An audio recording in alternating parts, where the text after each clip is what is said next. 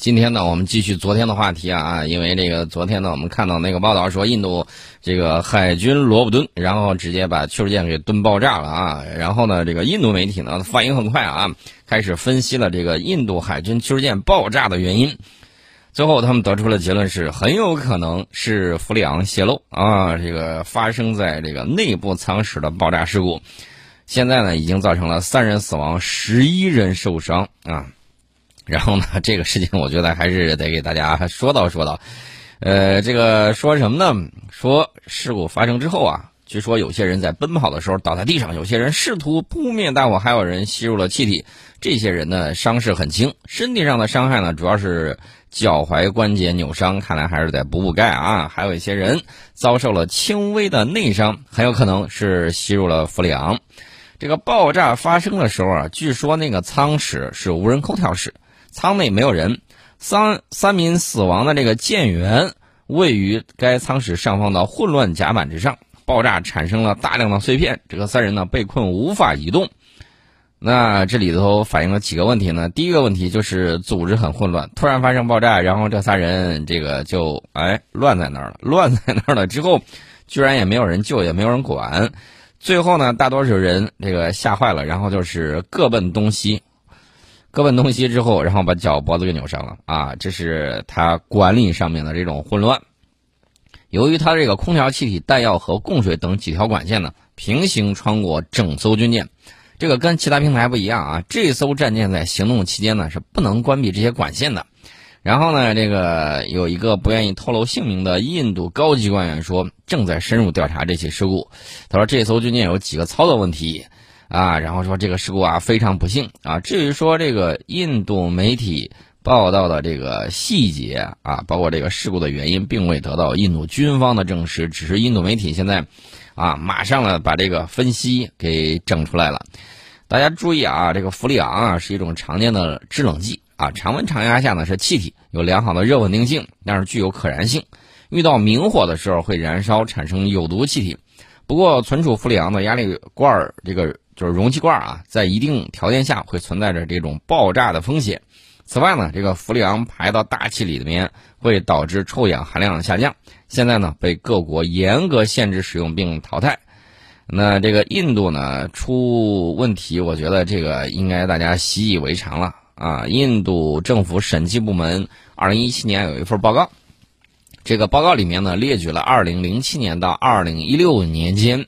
这个就是十年间吧，这个印度海军舰艇和潜艇发生了多少次事故呢？三十八次，三十八次事故，也就是说，这三十八起事故平均下来，一年都得达到三点八起啊！这些事故呢，不仅让印度海军损失了两艘水面舰艇和一艘潜艇，还造成了人员的伤亡。这个印度国防部二零一四年有一个数据显示，二零一一年至二零一四年间，印度海军舰艇和潜艇的事故多达二十四起。呃，就这三年就这么多，大家可以想象一下，那个三十八起减二十四起，剩下的那十四起，无非是发生在分散的七年之中。这三年时间 就二十四起，还是挺吓人的。这个印度媒体认为，印度空军、陆军的米格战机坠毁、直升机坠毁和印度海军的事故表明，印度军队呢仍然有许多工作要做，仍然呢需要投入资源来弥补所有漏洞，消除安全故障并培训人员，让这类事故呢从一种趋势变成不常发生的现象。印度媒体想多了哈，这个我是不太相信的啊。为什么这么讲呢？呃，大家注意啊！当年这个莫迪老仙儿曾有承诺啊，他当选的时候他的承诺，大家自己可以对照一下。当时他承诺到二零二二年，印度的 GDP 增长率将达到百分之九到百分之十，就是今年。大家觉得他的 GDP 增长率达到了吗？好像没有。投资率要由二零一七到二二零一八年度的百分之二十九上升到二零二二三年度的百分之三十六。他可以说，这个由于新冠疫情的影响没有达到啊，这个投资率也是不到的。说到二零二二年，每个印度人都将拥有银行账户、人寿保险、意外保险、养老金和退休计划服务。我想问一下，现在这个印度每一户家庭能人均有一个厕所吗？这是个问题。然后他说到二零二二年，农民的收入将翻一番啊！去年的时候，大家也看到了印度农民呢一直各种围堵他们啊，然后大家也看到了印度的毛派呢在攻城略地啊，然后呢在积极的反抗，在积极的进行斗争，所以这个事儿好像也没有实现。他说要向所有农场提供灌溉，提高农场用水效率。这个 这个新冠疫情那儿都烧的缺柴火了，你觉得这个提供灌溉这个事儿有人去做吗？还说禁止燃烧农作物残留，以减少空气污染，这个你就甭信了。现在新德里依然是世界上这个雾霾最严重的城市。他说到二零二二年，PM 二点五水平将降到百分之五十以下啊，大家不妨去看一下它的空气质量。还说了，每个家庭都会有一个液化石油气钢瓶，呃，液化石油气钢瓶，这个已经退出我们很多家庭的这种序列了啊，这个有的甚至已经不用长达十几年了，这个大家也都看到了。说到二零二二年，印度铁路公司的安全标准是将没有人会在这在这个火车事故中死亡。前两天刚火车出了事故，这个大家也都看到了，导致了人员的死亡，说是这个钢轨裂了还是怎么着啊？然后呢，车一下就歪到那儿了，把好多人给弄死了。那这个说孟买到孟买艾哈迈达巴德子弹头的列车呢，将于二零二二年完工，时速能到二百吗？这个是个问题啊，说到二零二二年，制造业的增长率将翻一番，从二零一二年到二零一三年到二零一七到二零一八年的这个呃，就是百分之七点七，要翻一番啊！大家注意，百分之七点七翻一番是百分之十五点四啊，能达到吗？好像也没有。现在造枪都造不出来了，只能买别人的了，这个大家也都看到了。到二零二二年，每个印度人都会有一所房子。如果简易棚也算的话，哎，另外我想问一下，你们那儿贱民算不算人呢？如果把他们排除了，我估计可以清除很大一部分数字。还说了啊，就是刚才我提到，到二零二二年，每个印度人都会有厕所。这个厕所的问问题，你还是好好解决一下吧啊。说到二零二二年，每个印度人都将拥有全天的电力供应。说到二零二二年。这个印度要实现互联网的村村通，哎，这个还是再等等吧。然后呢，这个印度政府将在二零二二年之前确保每个印度人都会知道如何使用互联网。你骗鬼呢？然后说到二零二二年，每个印度人都有自来水供应，啊，这个好像也没有做到。然后说到二零二二年，印度人将那个摆脱营养不良，啊，说到二零二二年要创建二十个。医疗自由区以吸引医疗旅游、远程医疗、电子咨询、远程病理学、远程放射学等等。这个蓝图描绘的很好啊，希望你能够努力实现。印度政府还说了，要在欠发达地区创建一百多个新的旅游目的地。看什么呢？看民俗，看恒河洗澡不戴口罩，这个我就不清楚了啊。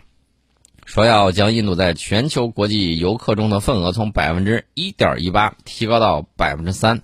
这个就算了啊，这个疫情当前还是安全一点比较好啊。然后呢，他还说要建立十个企业家和设计师生活、工作和娱乐的创新区啊，和使用数字平台将工匠与市场联系起来。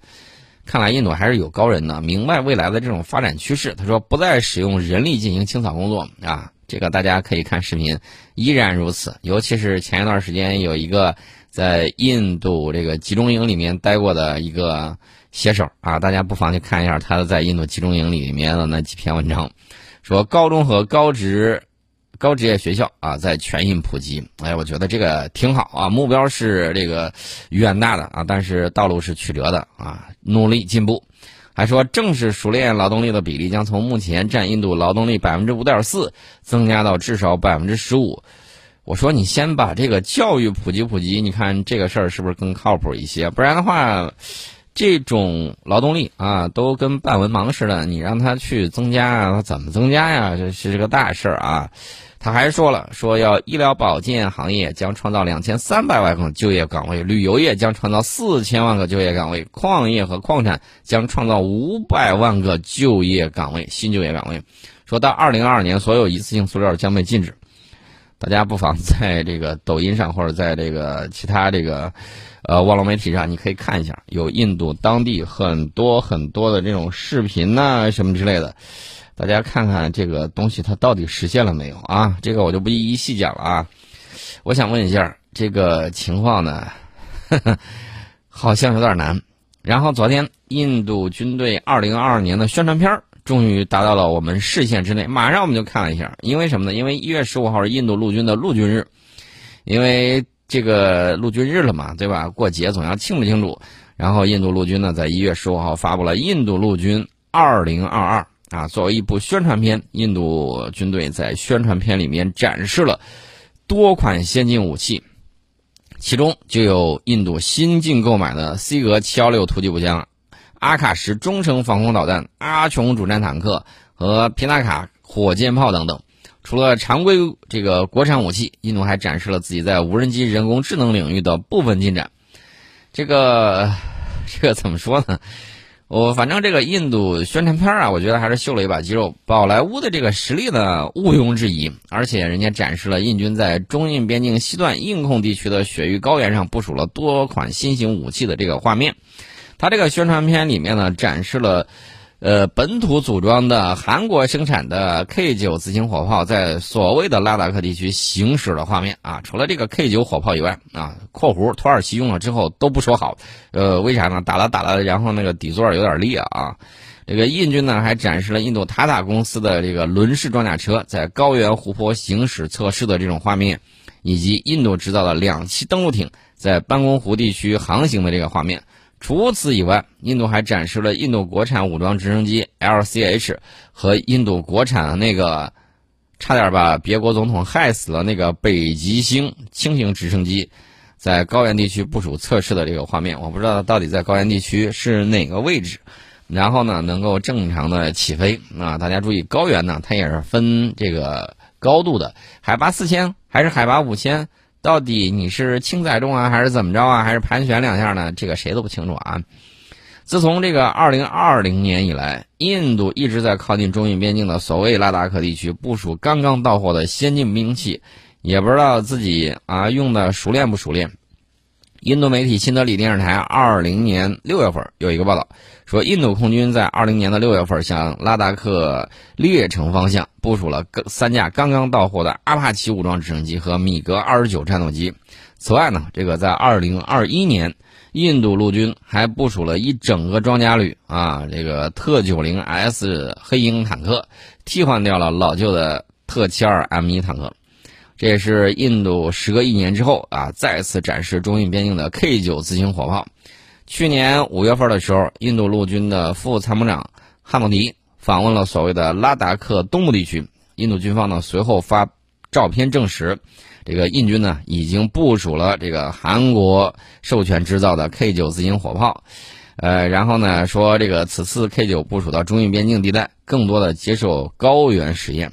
K 九当年在延平岛炮击事件之中呢，就没打赢啊，就被打得屁滚尿流的。这今天要进行高原实验了，我咋觉得这个之前他连高原测试的条件都没有？谁知道他在这个地方能咋样？反正呢，这个韩国不管，只管卖。然后呢，这个印度呢接收大员，只管买。至于有多少钱落到自己腰包里头，这个火炮到这个高原到底能放几炮？它不会炸膛。这个都需要他们自己认真的考量。K 九自行火炮呢，是由韩国呃这个三星造船与重工业公司研制的五十二倍镜的幺五毫米自行榴弹炮。这个火炮重量可不轻啊啊！这个重量达到了四十七吨，跟我们昨天讲的那个印度的那个 tank 啊，就是把阿琼的脑袋安在了这个特七二坦克底盘上的那款坦克。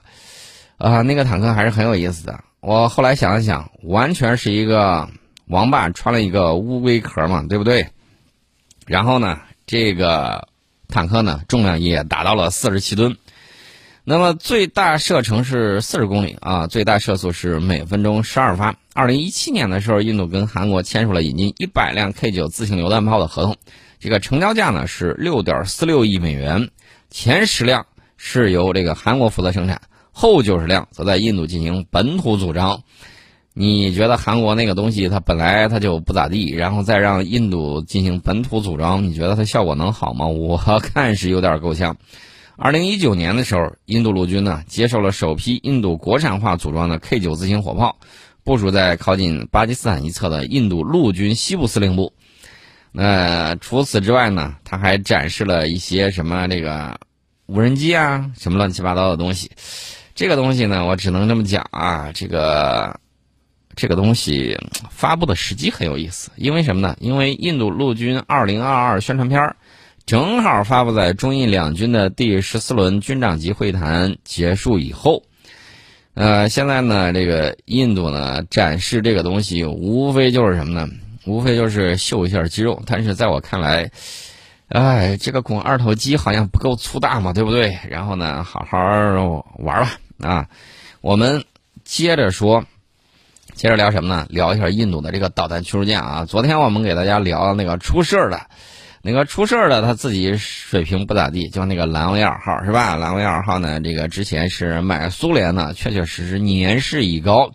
那印度陆印度海军呢，自己也发现了这个问题，那怎么办呢？得有更加现代化的这种水面作战舰艇，它属于拉吉普特级导弹驱逐舰。